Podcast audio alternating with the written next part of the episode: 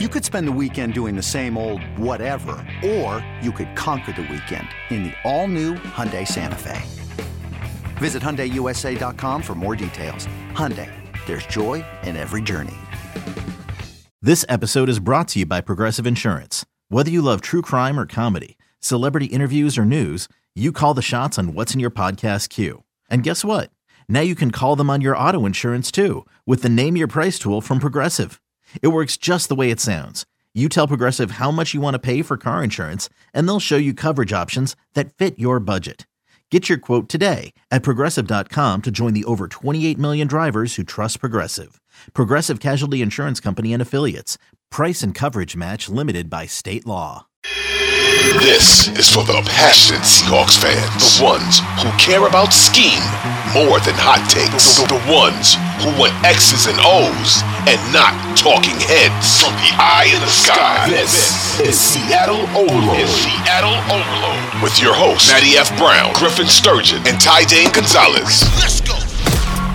Welcome to the Seattle Overload podcast, where it is our offense review. The Seahawks played offense in 2022, as happened. Geno Smith won Comeback Player of the Year. However, the offense did dwindle as the season went on. We're going to explore the data as to why that happened and also just talk around the topics. Griff, how disappointed were you after the great start? How surprised were you after the, the great start? Is this sustainable? These are all things we'll answer, but just an overview. Um, yeah, because it became it became the new normal was when Geno when they were you know on fire scoring points you know the first really 13 weeks of the season with some hiccups here and there. And then when the last five weeks occurred yeah it was it was disappointing. It was like oh no what happened? Was it all of it was all of it real? Was all of it fake? You know um, I mean, I never thought it was. I thought it was real. I thought the rest was just circumstantial, contextual, and we'll, we'll unpack all that. Um, and then, but what reassured me because I would have held that opinion no matter what happened in that wild card game. But it was reassuring to kind of end on a high note from Geno, where he kind of looked like the Geno the first 13 games of the season. You know, uh, ripping passes, really accurate. He was a good decision maker, all that stuff. For the most part, managed the pocket well. Um, but um, yeah, I was gonna say something that I totally forgot what it was. Uh, but you, I, you believe basically you believe it was real, even though it's disappointing how it ended and the the sort of high note game, even with the the fumble in the wild card round. That yeah. that high note game was sort of an encouragement that's what you're saying. Yeah, yeah. I mean, it was it was good to end that way, but there was another point I was going to make, which I totally spaced on. Um, the future, but yes, perhaps?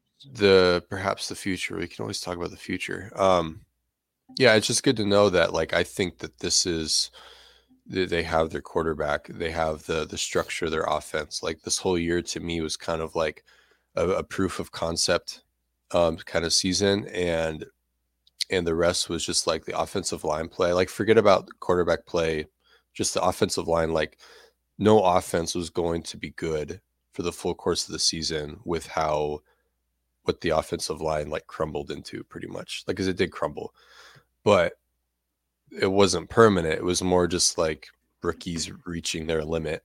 Um and then you know injuries on the interior and stuff like just all and then and then the Blythe's weaknesses kind of being highlighted more as things crumbled around him as well. Like that was kind of like a negative feedback loop there. It's like, okay, that's the limit of the offense. Um, you know, with the exception of the best improvisers in the world at quarterback, you know, they weren't going to be able to survive that. But part of it is trying to remember that, like, you know, there were no expectations this year. So the fact that they had came away having identified their future slash immediate future quarterback you know, and then they've got real pieces on offense. Um, like I see more capacity for growth than regression. So they just have so many things going for them. Yeah, so that's how uh, that's how I view all of it. But what what about you? How, what are your general impressions from the season offensively? Yeah, they they match yours, and we, obviously we're going to dive deeper into this. That is what this podcast is. But in the main, there was cases of Geno pressing a bit too much and trying to make too much happen on, on plays which weren't there. But his process was largely the same. Like it wasn't like he was, suddenly wasn't trying, you know, or seeing things correctly or trying throws which weren't there or taking bad sacks or you know running himself into pressure or, or not playing within the structure of the offense like he tried to play the same brand of quarterback that he played throughout the season albeit with some moments of overpressing the problems were you know he wasn't let he was wasn't helped by his supporting cast in in various areas but um yeah so a broad statistical overview which you've you've put together so you've put season long stats. Seattle finished 13th in EPA per play, 16th in success rate, 11th in EPA per dropback, 5th in dropback success rate, 19th in EPA per rush, and 32nd in rush success rate. Wow. That is a remarkable number. Um, I didn't realize it was that bad. The okay. success rate, yeah. Yeah. So first of all, why is the rush success rate so bad? I what what does that mean?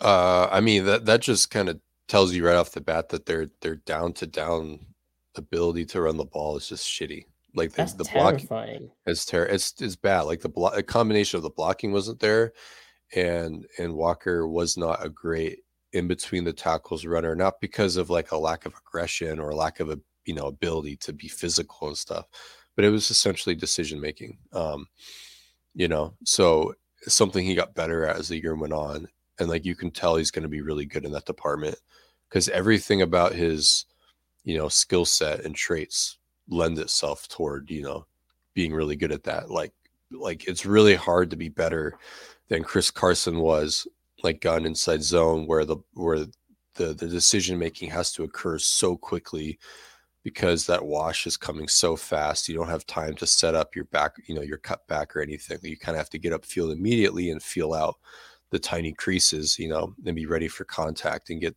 the most out of it as you can. Like that's something like Walker was trying to dance too much, essentially. Um, yeah, Carson was so good at squaring up and just going. Right, right. So like that's something he'll need to get better at, but he did get better at it. But then on top of that, there wasn't a lot of interior push, which is uh, you know, too bad considering you know how good they were at that to end 2021 and then how promising they looked in preseason and then just none of it none of it translated. Yeah. So we'll we'll talk a bit more about the offensive line, but in terms of statistics, you Griff have you've separated us uh, Seattle's numbers from weeks one to thirteen, and then weeks fourteen to eighteen.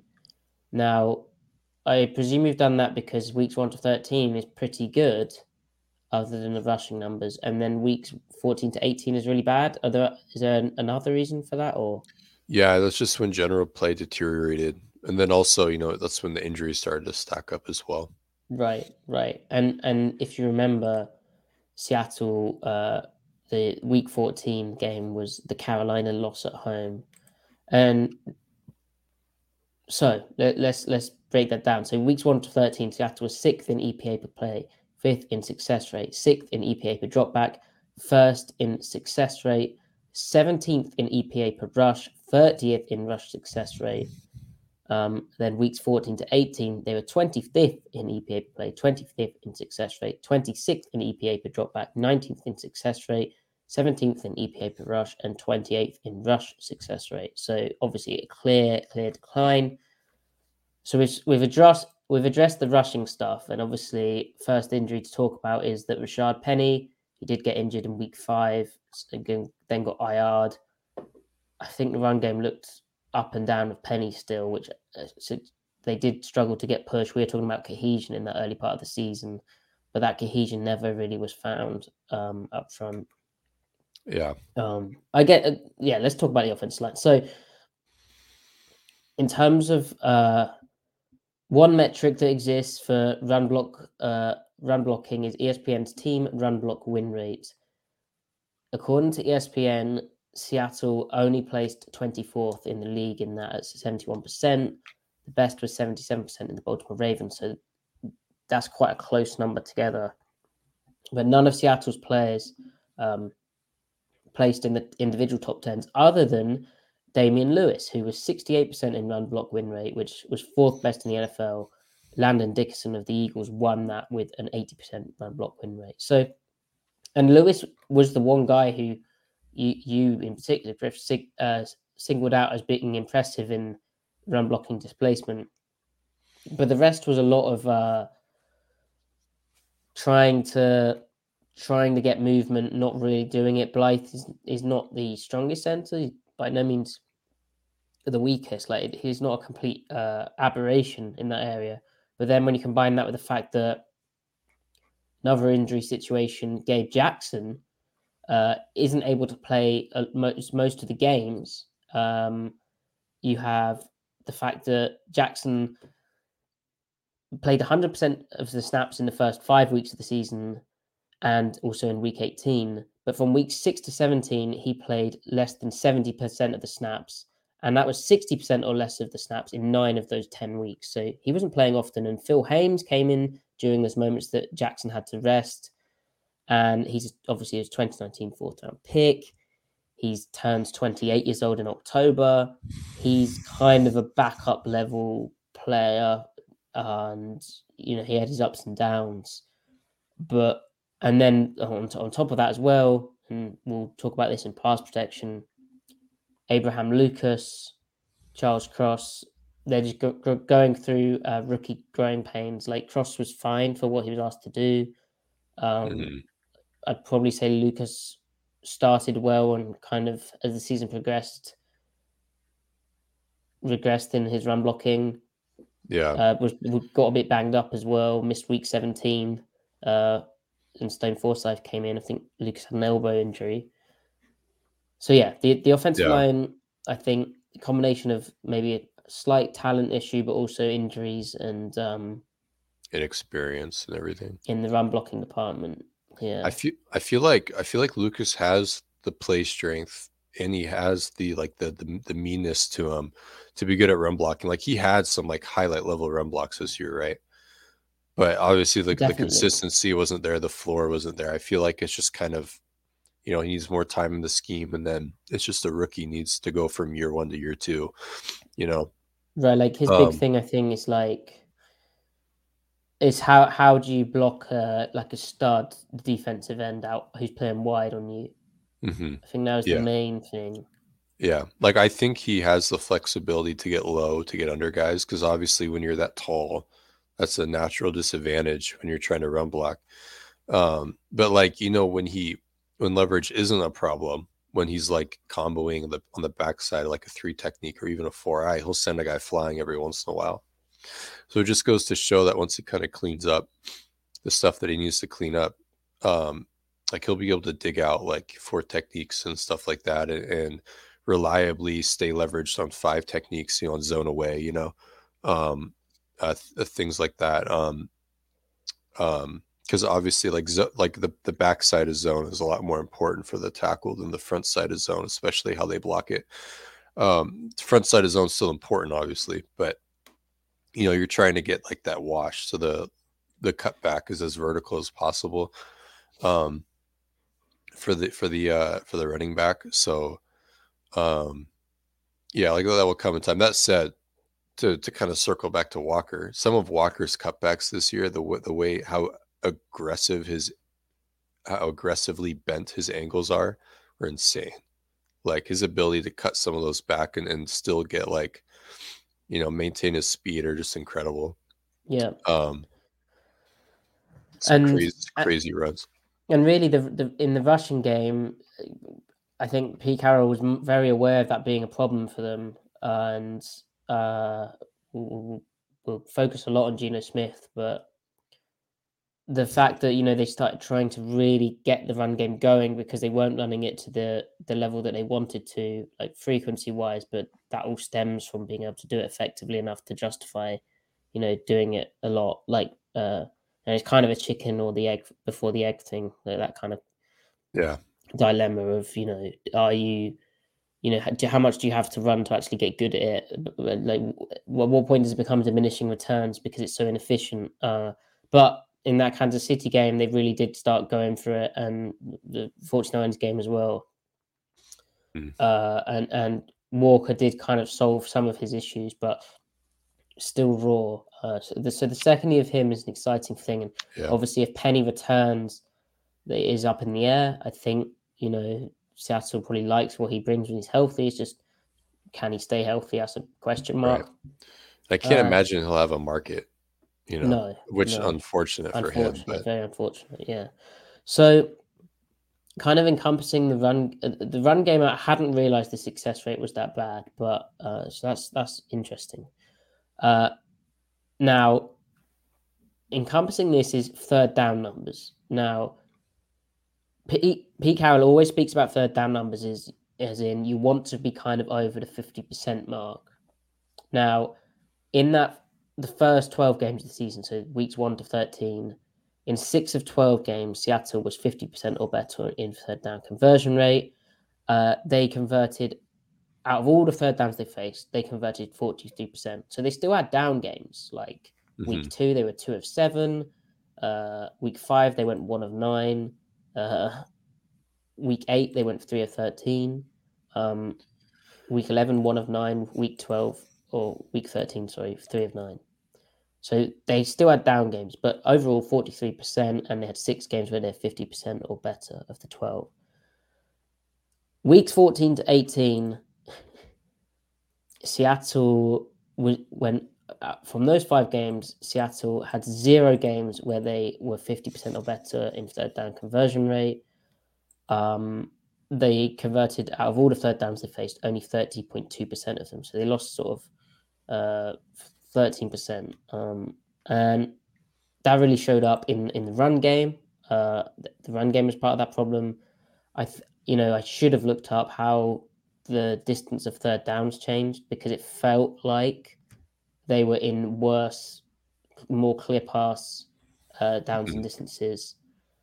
Um, so when you look at the fact that Geno is as a you know the passing offense, the overall offense suffered, I, I think you know obviously that is then reflected in third downs. Um, and if you don't convert third downs, then you have less opportunities. Um, and they just they just stop converting third downs. Yeah, yeah. Now, Geno Griff, what like his regression? I, I was trying to explore why it happened. So, you know, teams ran slight. I I wondered if maybe it was a cover one, cover three, middle field closed issue because Geno was mm. worse against that. So in that one weeks one to thirteen stretch where um, the offense was doing really well, uh, especially passing the football and just overall efficiency wise. Geno was uh, still uh, just 22nd in points earned per play versus middle field closed, whereas against uh, cover two, cover four, and cover six zone, he was fourth in points earned per play. Um, that was very similar in um, in the weeks 14 to 18 stretch. He was 20th in points earned per play versus cover one and cover three, and fourth in points earned per play versus cover two, cover four, and cover six. So, and he actually faced slightly less middle field close coverage in that stretch. So that's not the reason for his struggle. It mm-hmm. wasn't a play action or non play action deal either. So why why the regression? Do, do you put it all on the pass protection? Because that's one thing, right? So I so I think the answer for like okay, why are the numbers are what they are? Why do the numbers fall? When when I say this or when I've said it on Twitter, people think I'm making excuses for Geno to me it's the opposite i feel like we get we got valuable information about the the spectrum or the the, the like the, the floor and the ceiling with Geno was clearly defined this game uh, or the, this past season. So, like like to me, it's just information. Like I, I think that Geno was remarkably consistent in his process and what he could control um, th- throughout the whole year, and like the rest was just a reflection of like how like what what what was the potential of the offense um of of like the potential of the offense then was determined by like the play going on around him and he was going to essentially get the most out of what was available, but then also reveal how lackluster things are around him if things are lackluster around him at the same time. So like yeah, so so the his statistical regression, it's the he loses his pass catchers. Tyler Lockett isn't 100% healthy even in games he's suiting up. Like that's reflected by like like they didn't play him very many snaps. Some of them they didn't throw the ball to him a lot. Wasn't getting open. You know they lose Marquise Goodwin, they lose Will Dissly. Like those things add up. Um, and then the blocking kind of plummets for a lot of those games. Um, yeah, on, on on the injuries, uh, Goodwin he missed week nine against the Arizona Cardinals. Was limited week ten in Munich. He was playing through banged up knee injury uh, battled a hand and wrist injury. He then re injured that wrist and also dislocated his shoulder in Kansas City. So missed week 17, 18, and then the wildcard game. Yeah. Lockett broke his finger in week 15, so missed week 16. And then Will Dissly landed on IR with a foot injury, missing weeks 17, 18 in the wildcard game. Yeah. Yeah. So, like, I don't think his play intrinsically struggled. So, uh, or rather i don't think he got he became intrinsically worse so like the the first 49ers game if that game occurred in that last third of the season or whatever the last five six weeks of the season no one would have batted an eye right the only reason why that game occurred was because they played a team that they were greatly outmatched by and he had a good game before that week and he had a good game after that week so really i feel like that that stretch of the toward the season is just purely coincidental that all those games happen to occur like one after the other. And even then, that said, like you can watch the tape against the Jets. Like he was good against the Jets. He was he was good against the Chiefs. Um, Another day is here, and you're ready for it. What to wear? Check. Breakfast, lunch, and dinner? Check. Planning for what's next and how to save for it? That's where Bank of America can help. For your financial to-dos, Bank of America has experts ready to help get you closer to your goals. Get started at one of our local financial centers or 24-7 in our mobile banking app. Find a location near you at bankofamerica.com slash talk to us. What would you like the power to do? Mobile banking requires downloading the app and is only available for select devices. Message and data rates may apply. Bank of America and a member FDIC. Jewelry isn't a gift you give just once. It's a way to remind your loved one of a beautiful moment every time they see it. Blue Nile can help you find the gift that says how you feel and says it beautifully with expert guidance and a wide assortment of jewelry of the highest quality at the best price. Go to BlueNile.com and experience the convenience of shopping Blue Nile, the original online jeweler since 1999. That's BlueNile.com to find the perfect jewelry gift for any occasion. BlueNile.com. But like there's only so much that you can execute there the games that really concern you, at least concern me, like that Panthers game, because I thought the protection played well that game of that stretch, fairly well anyway. Enough to where if Geno was on his stuff, he would have been a lot better. But like for the most part, that game in particular, I didn't even see like bad process, like with the exception of him getting risky with that. You know, he thought he had a free play interception, like that was bad. But that was just more like the ball was dying on him and that was a concern. Like, is his arm strength waning over the course of a season? Is it? Well, he was dealing with the. He had a he shoulder. was dealing with a yeah. shoulder injury, wasn't he? Yeah, he was listed he was. on the injury report. So that as a potential explanation makes sense, given that the following weeks you didn't see the ball die as it did in that game. Right, right, agreed. And then the other game that that concerned me was uh was the um the the Rams game because that was you know things around him were good enough that the second Rams game were good enough and he was just making like bad decisions. So like that's a that's just a game where I'm like okay bad quarterback play. Um, but yeah. then the other the other games in that stretch like we said like the Jets game, the Chiefs game, even the that second 49ers game. Uh, to me that's like yeah there were some bad plays cropping up, but when he like like the turnover worthy throws there's an uptick of that and even like that Raiders game, which I don't include in the sample, like the last five weeks. I thought he was good in the Raiders game, but the the influx of of turnover worthy plays that occurred and stuff, most of them are happening. Those turnover worthy throws are happening like out of structure, and so he was finding himself out of structure more often, and that was purely a direct correlation with or a direct um, that directly followed from the protection around him breaking down or the downfield picture breaking down because the receiver talent isn't there. So to me, the answer is, well, is Geno going to throw a bunch of interceptions next year? My only answer is, is protection going to be bad again? Now, that's not a defense of Geno. That's me saying there's a talent ceiling there. You can take you can take other quarterback. There might be some quarterbacks that will be able to still push the ball and execute with that level of protection. But there's very few of them. But at the same time, though, the flip side of that my statement is, well, if Geno's only as good as his supporting cast, then what does that say about Geno? I mean, I don't, I don't agree with that that statement either, though, because as you inc- as you improve the supporting cast around him, there can be diminishing returns from your quarterback. I feel if you give Geno elite protection, for example, for the sake of discussion, if you give him elite protection, he'll get everything out of that elite protection, whereas the next quarterback may not. They might leave stuff on the table. I don't think Geno will. But if you give Geno prote- protection that dips below a certain threshold of functional functional functionality, is that a word? Yeah. That, that dips below, then he may not be able to give you anything, whereas maybe the next quarterback could, but then that same quarterback may not be able to get everything out of elite protection that Geno could. So to me, there are trade-offs at skill set. Um, my view is, you know, basically like the proposition for the 2023 Seahawks offense is what is our, like we have, you know, we have what it could be, which is the, that first 13 weeks, right? And then we have what it also could be, like in the other direction, the last five or six weeks. As far as what we can expect for 2023, that question really is just a function of what does the offensive line play look like for the full course of the season. Then everything else will follow because in the good games and the bad games this year, I thought Geno was rock solid, consistent, like in terms of the good and bad, like what was innate to the quarterback play, and everything else just followed from what was going on around him.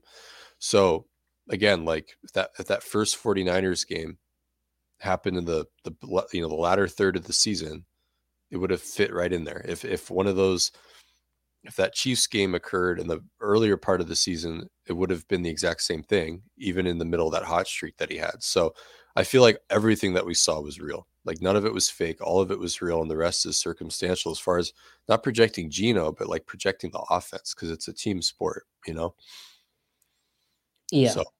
so on the protection, what I found interesting was Sports Info Solutions had in the weeks one to thirteen period, they had uh, Geno at a, uh, a 12th in pressure percentage. And then in weeks 14 to 18, that was still 12th in pressure percentage. So their pressure numbers didn't show pressure on Geno uh, rising. However, in ESPN's uh, team pass block win rate metric, just before week 13, Seattle was tied for fifth best in the NFL in that metric, but they finished the season eighth. So they dipped down a bit uh, during that kind of period.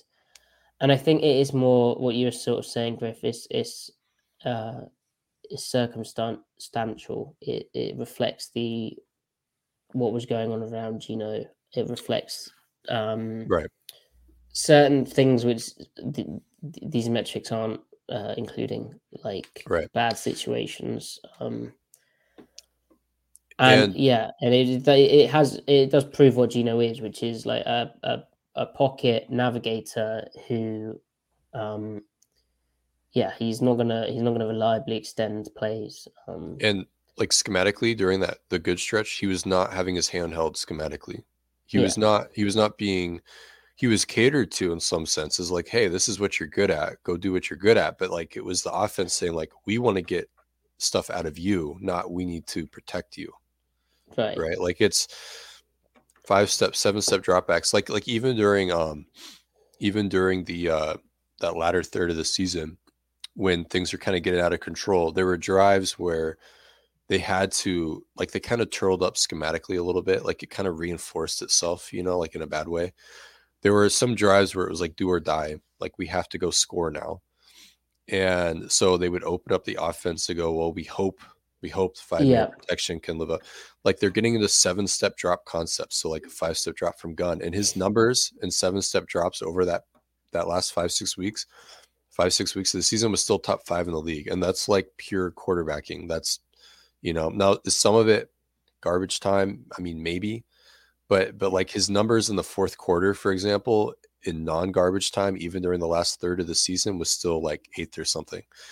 So I mean, he was he was still he was still playing quarterback during that stretch. Um, So, like here, uh, the other thing, like the first 13 weeks of the season, his his EPA numbers on non-play action passes and also removing quick game was like first in the league. Or like his EPA was third, then his success rate was first. I mean, he was it was pure quarterbacking and and we'll get into this more, but there there are components to the offense that Waldron didn't install that I think he wants to, and that we're going to see more um, of uh, next year. Uh, that will, you know, depend on uh, receiver skill set makeup slash tight end, but yeah. yeah, and I think throughout the season we did see like a kind of a schematic dilemma between like how often do you want to leave the tackles exposed, like how often do you want to try and give the tackles help, and them actually coming out and saying, you know, we don't want to, we want to try and limit the amount of one-on-ones they have out there because they're rookies and they're kind of learning on the job and they're playing against, like, say, a Nick Bosa. Um, and it's stuff that in the second year of those tackles, you'd hope that you don't have to do as often. Like you obviously mm. scheme matchups, but you don't have to be as cautious. You you need to see uh, an improvement, and like often tackles take that leap in the second year, right? Right. So, uh, just to emphasize the, I've just seen a good number to emphasize the kind of run heavier nature of the offense in the uh, week 16 to 19. Uh, you've put here that their early down pass rate went from being the fifth highest in the league, but uh, week 16 to 19, it was uh, 20th in the league. So they, they started trying to run the ball more and, and trying to establish the run, if you like, because they needed it. Um, they, they, they had every reason to. One, like we talked about it in the season. Like the run blocking was not good and they needed to get reps in. Like, so like they went from, because their gun running was pure like constraint oriented runs, right? Like the early and middle parts of the season, it was more like in gun, we're going to be a pass team. And then we're going to have these complementary runs to take advantage of bad fronts that we can check into. And then as the season went on, like their knee, like, okay, we actually can't run the ball. So we need to install like a base gun run and that's also what Walker was used to at MSU, right? So like they install like just straight up inside zone, like going back to the basics. And then also injuries, and then the protection was so poor. Like they had every reason to commit to the run. And sure enough, it actually they got better at it marginally. They had some really good games though, right? Um, and Walker needed it. Like Walker needed those reps, not just for this year, but like for his rookie contract sake, you know, um, for the duration of his rookie contract. So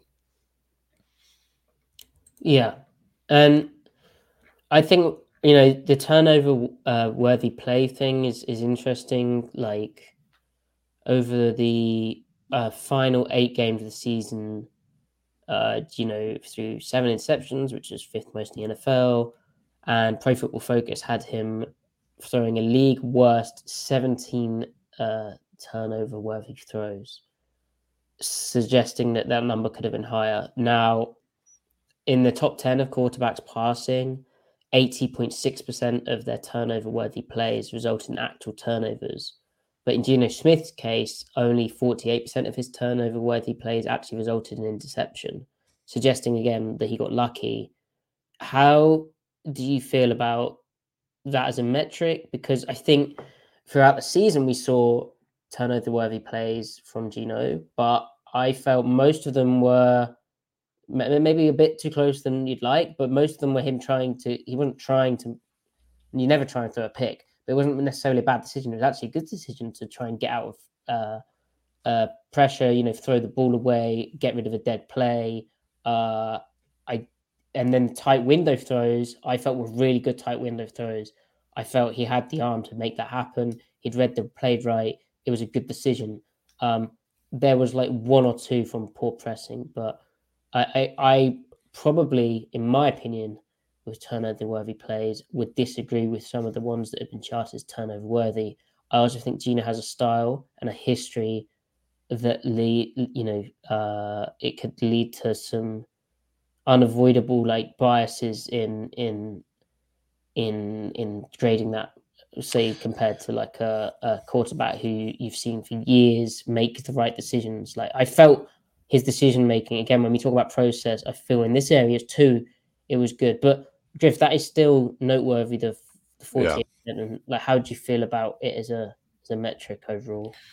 Uh, I mean, it is a it is a it is inherently subjective but i'm you know you'd hope that the, the, people that are measuring that are are trying to be consistent in how they're applying their subjectivity right to each each and every quarterback um but so i mean like the the the the, the like taking it at face value it's the, the the percentage of turnover worthy throws does increase significantly the last five six weeks of the season um, but then like it's it's he's like dead average the first 13 weeks. So to me, it's like the, the, the, the proof of what you've been talking about, right?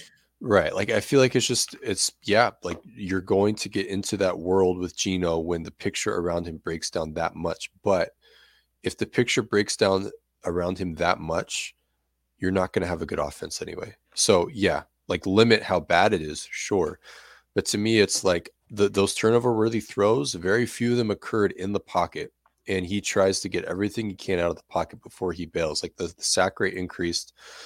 Um, now on early downs, it was sack rate was like top five in the league for the first 13 weeks of the season. And then even on early downs that that that last stretch, he's still middle of the pack. So like like his his quarterback behavior changes on third down because that's when you know he won't abort. Like he won't on on on third downs he won the board. He's like, okay, well, our last chance, I'm going to try to make something happen. If something isn't there, but very rarely were his sacks him turning down something downfield. It was the alternative is okay, maybe throw it away or maybe take off differently if you're trying to extend with your legs, right? But it's not like he's leaving offense on the table. Um, it's more like how do you how do you mitigate and manage how negative this play is about to be, you know? Um, and again, that's that's when we when we talk about Geno's process remaining intact. Right. This is exactly the sort of stuff we mean. Like Right. Right. I mean, yeah, it's it's um I really I've said it like three times, but I really feel like that first 49ers game is just kind of like the, the proof of this because that again that occurred right after the Broncos game and occurred right before was it the Falcons game where he was really good in both of those games and Geno didn't change. The rest was just an environment that he can access his skills in. Um, and the rest followed. So, but yeah, so yeah, did he get lucky? I'm sure he did. But I feel like I feel like a lot of those throws are either they're they're not turnover worthy throws. A lot of them they're definitely pass breakup worthy throws. Like yeah, we were saying like, at the time if, of them like in a vacuum, like in a one play sample, we were saying like it's a you know it's a it's a risk you can take because you've made it, you've anticipated it at the right time. You, you know, you've thrown it hard enough. You've done it when the defender's back turn. Like, you'd if it was picked, you'd almost be like, well, that's almost unfortunate. An insane, an insane play by the defender. A lot right. of them. Now, in that Geno's a he's a gunslinger. He's but he's a gunslinger that isn't doing stupid stuff though. Like he knows what he's looking at. There are a couple of them where he kind of throws almost with too much trust in the receiver or he's a he's a, a, tick late. But again, like most of these are coming out of the pocket, and if not out of the pocket, out of structure. So to me, it's it's it's allow the structure to be workable enough because Geno can still overcome bad structure. You just can't overcome near inoperable structure. Some quarterbacks can. So I'm not saying like there aren't quarterbacks that exist. Like that's why he's not the best quarterback in the league. You know, there's a handful of guys you're going to take over him, of course and that's why because they can do that but you can still again it's a team sport Eh, they already have put on paper that they have the capacity Geno himself has the capacity to be part of a top five offense to, to be the quarterback of a top five offense everything else is around him you can't say that about you know x amount of qb's right there's only a few like you can be a the eighth best quarterback in the league and be the quarterback for the third best offense in the league, right? For example, to to prove a point, right? Like that's possible. Like Geno, like Geno Smith is better than Jared Goff, and Jared Goff is on the second best offense in football, if not the first best offense. First. First. So like that's good. right there. Um, you you take you would have taken 14 quarterbacks over Jared Goff that year in all likelihood. Um, so Yeah. So it has been pointed out by Nuke USC that is not a very Pete Carroll username. Uh, but it's a good point. Geno uh, did have nine fumbles, including that playoff game, and the playoff game, as as I mentioned, that was a kind of a crucial moment. I was in Munich when he bizarrely fumbled on a fairly similar play to the the playoff game, where it's like uh, confusion over kind of a run play in the red zone. Big moments where you don't want to cough the football up. I think the fumble thing is the the big thing I'd uh, ding him for and what needs to be better, but there's some of this stuff, I, and I think the fumble thing is one thing. Fumbles are kind of random. Uh, there's stuff you can do to protect yourself against them. I don't think Geno has a necessarily a mechanical issue. He doesn't have tiny hands. Like it's not, it's not that. But because it's a one season sample size, you know, who's to say next year he doesn't fumble the ball a single time? Like we just don't know. Like until it wasn't a problem at West Virginia, so Yeah. like yeah, I I I don't know. I I mean, just how about you just don't call stick draw? We don't have to worry about it. Yeah, don't call stick draw. There we go. Um, although you know you could because Geno is quite. No, I, lo- I love I love that Yeah, play. yeah, actually, yeah, it's great for them. I Just, just, like, just don't fumble the ball. Yeah. But yeah, you you are correct. Nuke USC. Uh, so sort of the last thing on Geno is uh, uh, you know, sack percentage. You mentioned that in weeks one to thirteen, he was it was fifteenth in sack percentage. Weeks fourteen to eighteen, he was seventh. Which um, sacks are largely a quarterback stat, but I do think this is kind of a. I again should have gone into it a bit more, but I think that's more a case of longer third downs and trying to make stuff happen in those instances, as we've kind of spoke about. Um, do you agree with that? yeah, no, I agree. Now, the other thing, average throw depth. Weeks 1 to 13, the average throw depth was uh, 23rd. So not not chucking the ball down the field. Weeks 14 to 18, Geno was 13th in average throw depth. So that went up, which is interesting. And again, how much of that is trying to make stuff happen in, in longer situations is a an interesting question. Mhm. Um, When you need mealtime inspiration, it's worth shopping Kroger, where you'll find over 30,000 mouthwatering choices that excite your inner foodie. And no matter what tasty choice you make, you'll enjoy our everyday low prices, plus extra ways to save, like digital coupons worth over $600 each week. You can also save up to $1 off per gallon at the pump with fuel points. More savings and more inspiring flavors make shopping Kroger worth it every time. Kroger, fresh for everyone. Fuel restrictions apply.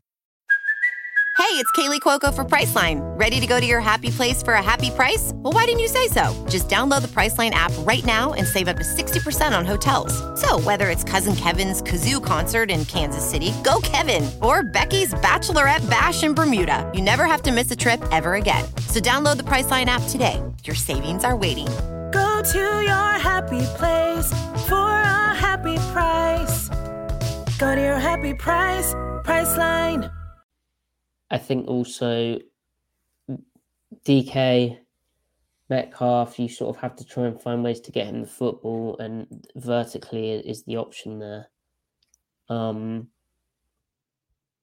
yeah, that's an interesting one, and w- what that actual true number is, I'm not so sure because, as I've just said, like the rates of co- coverage they faced didn't really change, and Geno's like performances against it didn't really change much either. So. Yeah. Also, I wonder um, how much that middle of the field close figure is a function of third down versus early down. Yeah, that's that's Um, what I'd like to look at. Yeah. Yeah, like like well, what are the early down versus third down splits versus cover three and cover one? It would be something to be interested in looking at. Well, I And remember. then and then also with a four man rush versus a five man rush, six man rush, you know, Yeah. Because that could just be Um, like a function of like of like blitz numbers, you know, Oh, definitely. Yeah. which And is then- which can be a quarterback thing, can also be a team thing. Yeah. Yeah.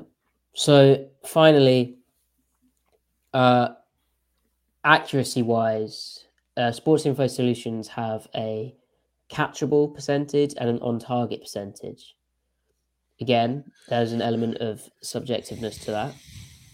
Weeks one to 13, they had, know, second and catchable percentage out of 38 eligible quarterbacks. I did a minimum of 100 throws and first in on target percentage. Yet in weeks 14 to 18, Geno was 20th in SIS's catchable percentage out of uh, 27 eligible quarterbacks, minimum of 75 uh, throws, and just 23rd in on target percentage. Now, did you see his accuracy noticeably dip? Um, when he was throwing on platform, really no. Uh, the, Yeah. the, the Panthers game maybe, uh, but like even even that uh that Rams game, the second Rams game, when he was on platform, he was doing what he always did. Uh, there weren't a lot of opportunities there, but like that Jets game, with some of the ball placement he made was insane, like insane stuff. Um, the the Chiefs game, he was he had some good throws. So I mean, like I I just didn't see like him. I didn't see what made Geno Geno like fall apart. It was just he can't manage some situations, you know. Um, yeah. Yeah. So it, it's a good sign that like the arm was still there during that stretch when it when it was um when there was room to make a good play, you know. Yeah, I felt I don't know. I I I need to go back and watch, but I felt a big thing that happened. Like you remember that Jets game where they go uh three for eleven on third down. Obviously, the Jets kicked uh, Seattle's butt up front uh, in the run and the pass game. But I felt that game was a case of like receivers just not getting it done, like guys not making catches that they should, and also guys like not completing their routes. Like Dallas ran a weird route. I feel, you know, even that's obviously a quarterback metric and catchable percentage on target percentage. Maybe if guys are running the wrong routes, perhaps not. But like, I also feel, you know, as we spoke about receiver injuries, receiver regression, um, that you know that's a factor as well, which shouldn't be underplayed. But and yeah, it's got to be that's got to be off platform stuff more, trying to make things happen. Yeah. Yeah. Um, you like like the whole thing with Geno is you want him creating you want him having to create late in the snap because that means he's probably in more control. If he's creating early, he probably it's it's that's where that's where he gets into the realm of something bad can happen. Right. Think about But- all of his uh, impressive improvisation plays early in the season. They are. He's had a pocket. You know, for whatever reason, the play's not there, but then he's like a- moving like up a and knows where he's going. Yeah. Yeah. Yeah. Yeah. Yeah, like like run and pass, right? Like it's it's. I mean, he's he's uh when, when the situation is manageable, he's a very good improviser, and he doesn't do too much. Um, like that second 49ers game though, he found like early pressure frequently, and so then like yeah, okay, you don't fault him for that, but then you can fault him for the decision he makes thereafter. It's like why are you still playing with the same process? Like you can make every throw. Like it's not a bad decision and that you're reading the defense wrong. It's a bad decision and that you can't think you can get that throw off right there you know? So how do you manage that situation? Now can he get innately better at that? Maybe i would just more like to preempt the circumstances where he might go into that that that line of play you know that's where i mean really the rookies just going from year one to year two might be enough to do it but that's where you you know we'll talk about it that's where you can improve, you know, one or both center right guard spots, you know. Yeah. So conceptually, Griff, this was a pretty different offense to what we saw with Russell Wilson, which is to be, you know, they're complete different players, so it makes sense. Uh, and you you've highlighted uh, drop back type as a way of illustrating that. I think yeah, the the biggest thing that stands out now is that they have a more beefed up drop back game.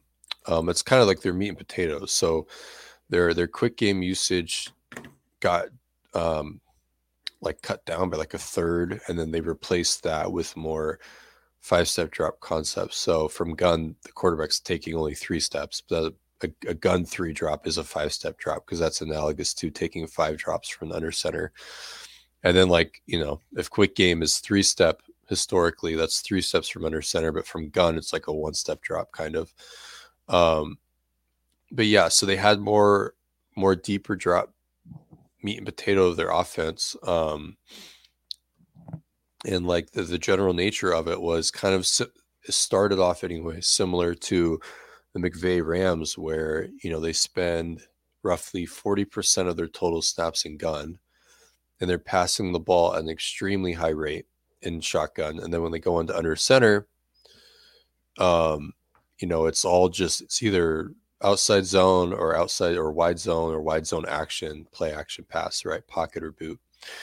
Um, that's kind of like the general beats that Waldron had. Like that was the main structure, but they were a little bit different in that they um well there, there were two main differences they, they were more of a normal split team they didn't use tight splits as much and that followed from not having like instead of having like three Lockett types they really only had one Lockett type and they wanted to have, they thought maybe they had it in eskridge um, but they clearly didn't and then because he got hurt and then goodwin being a veteran like you're not leaning all the way into that so they had to more accommodate dk as a result of that, um, lean more into making him work formationally with the offense.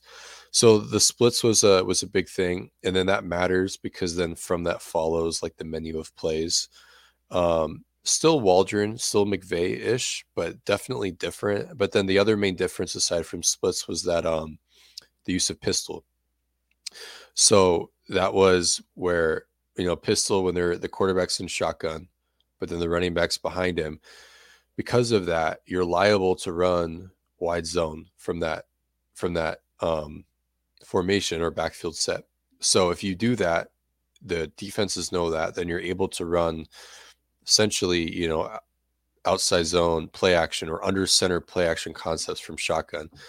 Um, but then from there, and we talked about this over the course of the season, if you catch the defense in a personnel package and a call that seems suited for defending outside zone and outside zone play action or wide zone, wide zone play action passes, then that means because by virtue of being a shotgun, you can you can either check into a play or just call a different play that is more like your true drop back shotgun pass. So the way I characterize Waldron for the whole course of the season was like the the cool stuff he did weren't necessarily plays like cool play design so much as it was manipulating personnel packages, manipulating the defense, and then having the balance to run almost anything you what you do run whenever you want. So like becoming tendency proof and being incredibly balanced, like getting picking up almost free yards just by alignment, really.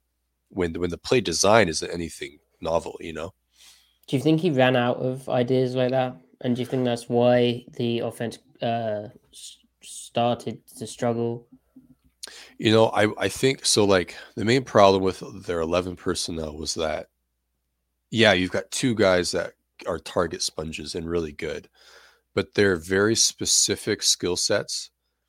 Because like Lockett didn't want to take hits anymore, so you couldn't run as much over the middle stuff with him. And then DK is should pretty much only be a perimeter guy, right? He got better at some things, but like you can't he's not Robert Woods, he's not Cooper Kupp, he's not Brandin Cooks, he's not even Sammy Watkins in terms of style, right? So, and I mentioned all, all those guys are Rams receivers, obviously. So the fact that they didn't have the third guy in their 11 personnel package that could kind of marry DK and Tyler a little bit meant that Waldron was kind of, I mean, he's fantastic again that he had DK and Tyler, but he couldn't quite conceptually do the things that he wanted, like, you know, under center, tight split.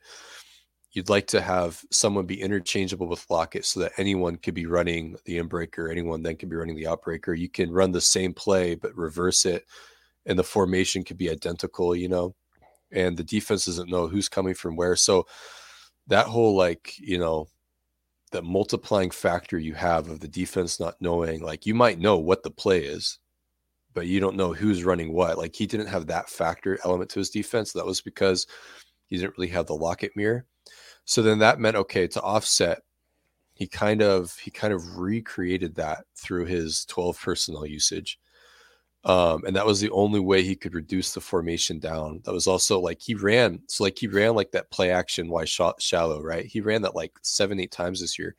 That effectively, like like when when Geno hit those those quick hitting play action crossers to Fant or Dissly, I think one time to Colby, that effectively replaced their strike play, their drift play, the, the play action dig to the receiver. Pop that linebacker or, or outside a linebacker, yeah.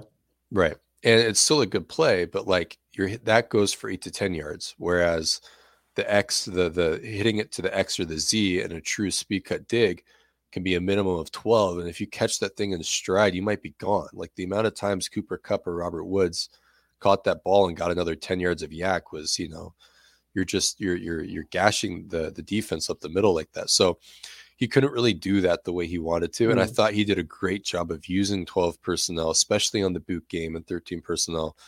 But I feel like he's wanting I feel like he wants another Lockett, which you can get this draft or close enough to where it's like the usage is similar. Similar skill set, yeah. Right. I mean, and maybe not even the way that Lockett's been historically used, but you can imagine peak Lockett in the Rams offense just doing pure Kupp wood stuff, right? Like he could have done that. Like you wouldn't see as many big posts, as many big overs, but you know, a lot well, maybe the overs, but more digs, more more outs, stuff like that.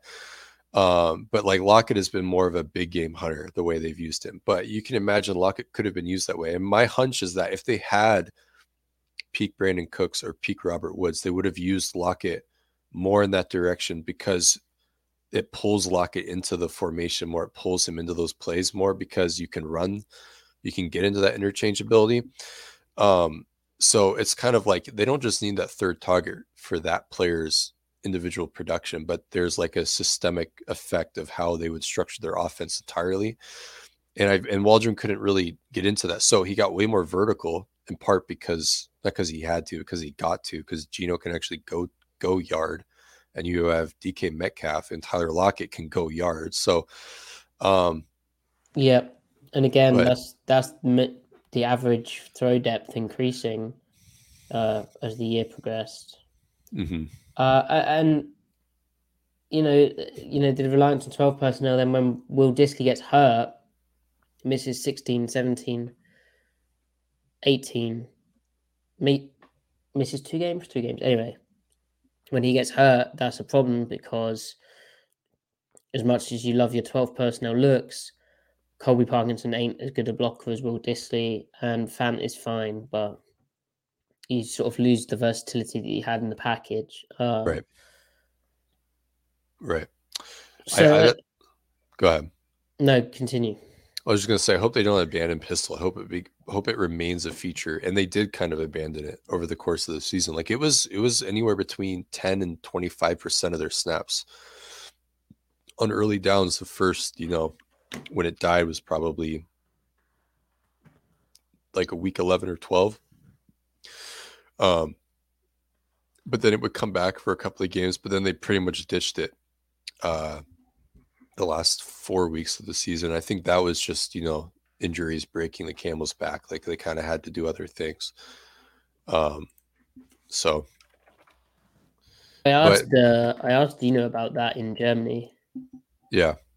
He, he said, he literally said it, it, um, lets us hide some of our run plays and pass plays.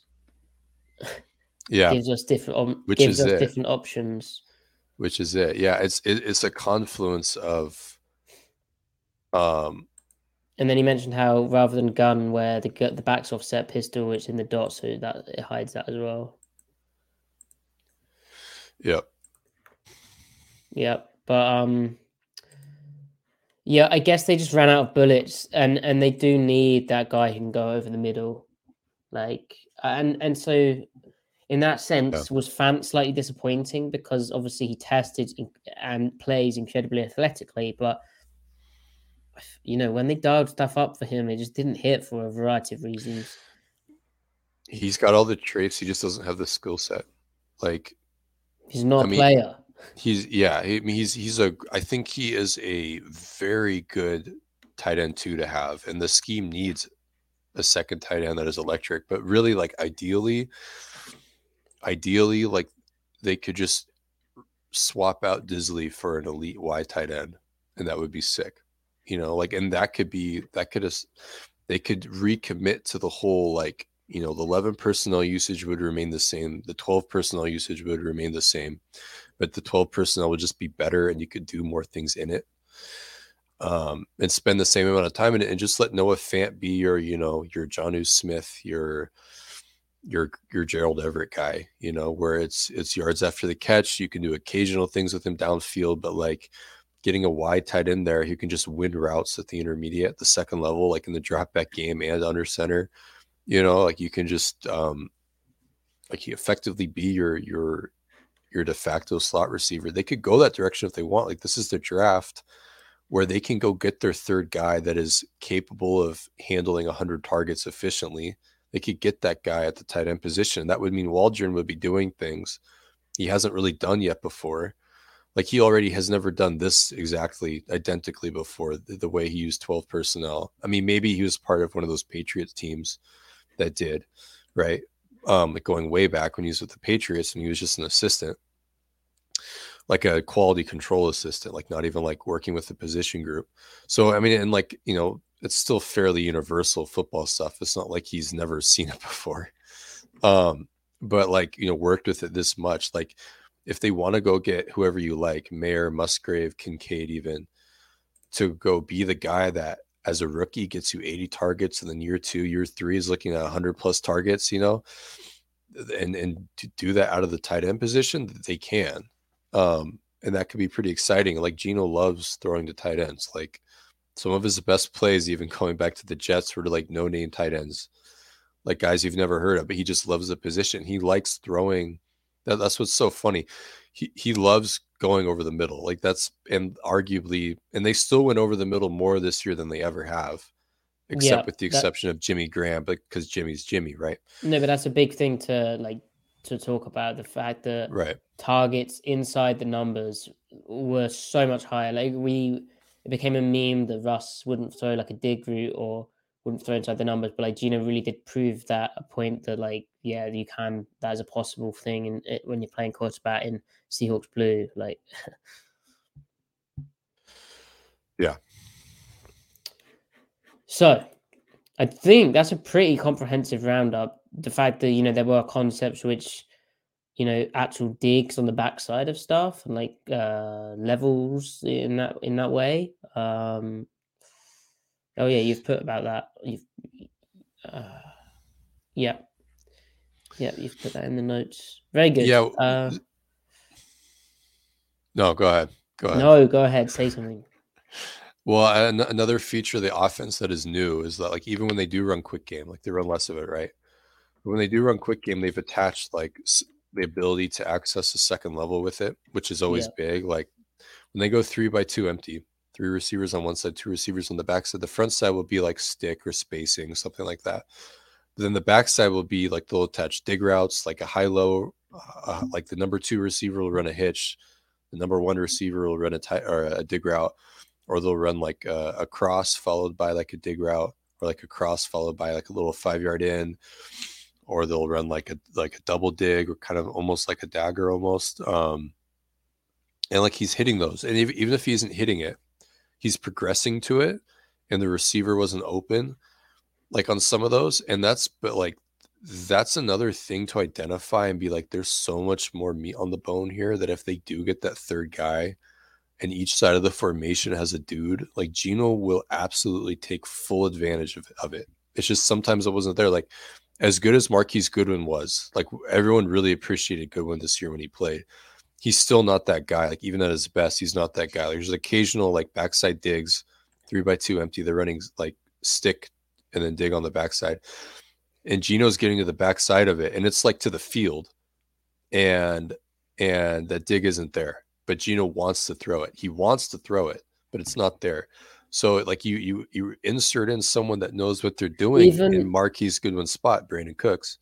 And like who knows, man? Who knows? Even uh Cade Johnson, when he got some action, like Geno's and it's do or die time. Geno's trying to find him in these kind of windows.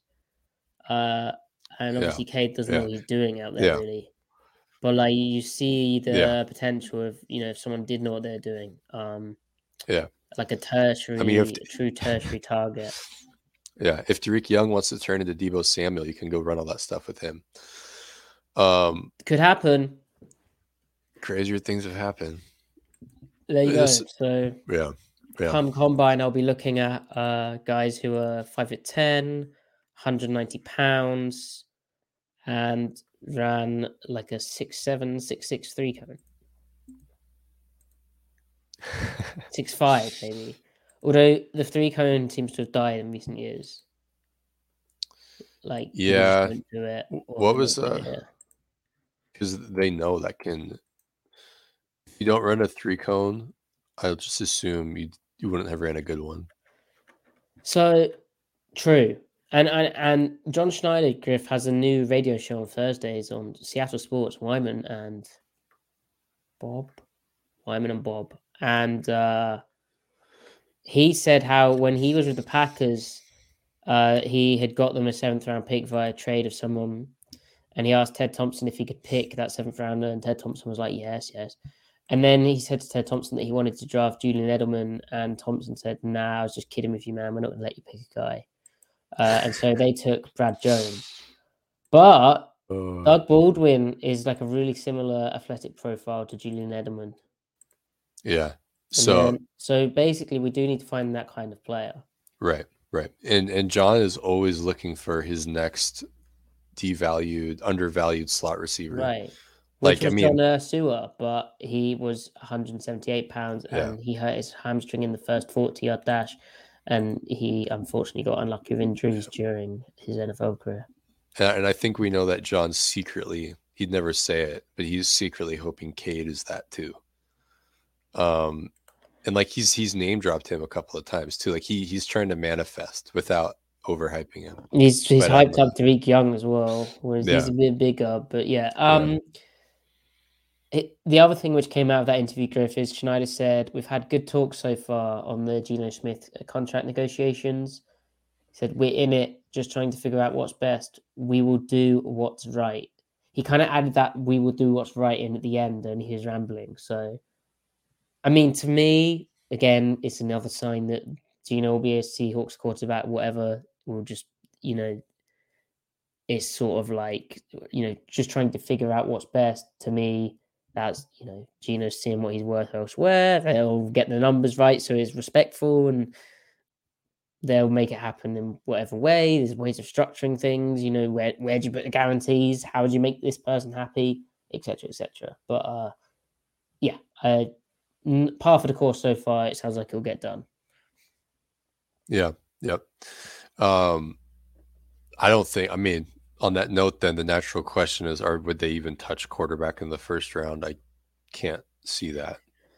Well, we have we have quarterbacks to talk about. Next week we'll do uh, Jalen Carter, Will Anderson chatter, and we could we could do quarterbacks next week. Do you want to do that, or do you want to do the special teams review? Yeah. Exactly. Yeah. Special teams. Yeah, Um. Wait. Did did Van Dyke declare Van Van Dyke. Tyler Van Dyke? Is he going back? I don't even know. I don't think he declared. Okay. Because he he was the only guy that I can imagine will even that they would be into that would make it to the second or third round where they'd start to think about taking a quarterback after having paid Geno. Uh, I I thought he was really young. I thought he was next year. Oh, is he? Okay. Then I don't No, know. no, I could be wrong. I, I Because, like, to be wrong. In a perfect world, Richardson. No, yeah, he is. He could have declared, but he's returning. Yeah. Like Yeah. in a perfect world, Richardson should go like in the third round. And he'd be the guy that would be really funded. Like I you you you pay Geno and take Richardson in the third round, but the hype machine, he's gonna go in the top half of the first of this rate. Well, we did at one point think the same would happen with uh, Malik Willis, Desmond Ridder, and we certainly didn't True. expect that guy uh, Kenny Pickett to be the first one off the board. So, Right. Right. Yeah. so So, there the- is some hope that quarterbacks will fall. And when it's Hendon Hooker, you'll like it. the thing is that he'll be fucking 30 years old by the time he actually plays a that's meaningful fine, snap. and that's okay because so- is 31. So But but with that uh with that um that in mind though, like that whole idea of like, hey, get a developmental guy, like they they'll just view Lock as that. Which sure, if he's a backup, keep him in Locke house for a while. Yeah, Uh, but there is the question of if he will resign in Seattle, especially with uh, Dave Canales getting uh, hired Right. to Tampa Bay, and also Lock saying uh, Greg Bell, uh, who's obviously um, connected with Lock, uh, he said that uh, Lock told him he wants to play next year, so that sounds Well, less I- likely that he'll return. Imagine if he said otherwise. No, I don't want to play. Nah, nah. I Yeah. like I like uh, watching Geno and picking up a nice backup quarterback check. I Yeah. mean, Yeah. I can't imagine. So, like, but if, if you're just in Drew Lock's shoes, given your career trajectory, Seattle is a really squishy, comfy situation because they love you. They're investing in you, you know, behind the scenes and stuff. right, You'll right. still get like a chunk of change being a backup, nice million dollar contract. yeah, like do you you, know. really go to Tampa Bay and Yeah. like thrown to the wolves? Right. Right. I mean, you do have Mike Evans and uh and uh Also- God, Godwin and uh Are you prepared for what I'm about to say? don't know, don't trade for anyone. I heard from from a little birdie that Oh, little birdie. all the receivers are on the table in terms of moving them in Tampa Bay. That doesn't mean they want to move all of them, but they're willing. They want to move one of them, and they're willing Right. to move any of them. Okay, that's cool. Mike, Mike is Mike Evans not the perfect Geno receiver, and that reinforces the strength and and can mop up some of the weakness. I don't see how Catch radius, baby. But that's not going to be the. That's not. That's not the Robert Woods type that you. I know it's so. I mean, can you imagine an offensive with DK and Evans? you're, you're, Yeah, uh, you're- Evan. They are very similar in usage, right? Yeah, yeah, you're you're like the uh the Chargers where they had Vincent Jackson and uh Malcolm Malcolm Smith, where they just Philip Rivers was, was just doing nothing but Norv Turner like you know seven step go balls Timing, all all yeah, game long. yeah. That was awesome. Um And then and and hey, who, who who's probably Geno's uh who does he model his game after the most? Probably in all likelihood, probably fucking Philip Rivers. oh man, he when you hear Geno speak about Rivers, it's awesome. yeah. Rivers was that guy. Yeah. Anyway, so Brandin Cooks for a third, or they cap cut Robert Woods. Yeah. You sign him for four and a half million. We've been we've been talking long enough, I think. Yeah. Yeah. Enough. Enough. Uh okay. We'll be back. We'll be we'll, we'll actually have draft stuff now. We've we've done the uh we've done the recap. Check out the draft stuff we've done. We looked at senior bowl guys. Already the the cool dudes are now talking about our senior bowl guys. Our guys. The Seattle overloads prospects. And yeah, now now we can look ahead. Jalen Carter, Will Anderson, talk about that. Griff has dived very deep into them way earlier than me. We'll talk about quarterbacks. We'll talk about receivers. We'll talk about the combine. We'll talk about all of that good stuff. And free agency happens as well. There will be a Geno re-signing, we think, in Seattle. And if not, then it's complete carnage. So you got that to look forward to. Right. Thank you everyone for tuning in live. Like the video, follow Griff on Twitter at CMikeSpinMove, follow me at Matty F. Brown, follow the podcast at Seattle Overload. Hopefully, I won't have a cold next time we record and my usual voice will be restored. If you're listening, five star review, download the podcast. Do that anyway if you if you're watching now. We appreciate we appreciate we appreciate you. It's 3 a.m. Have a good night.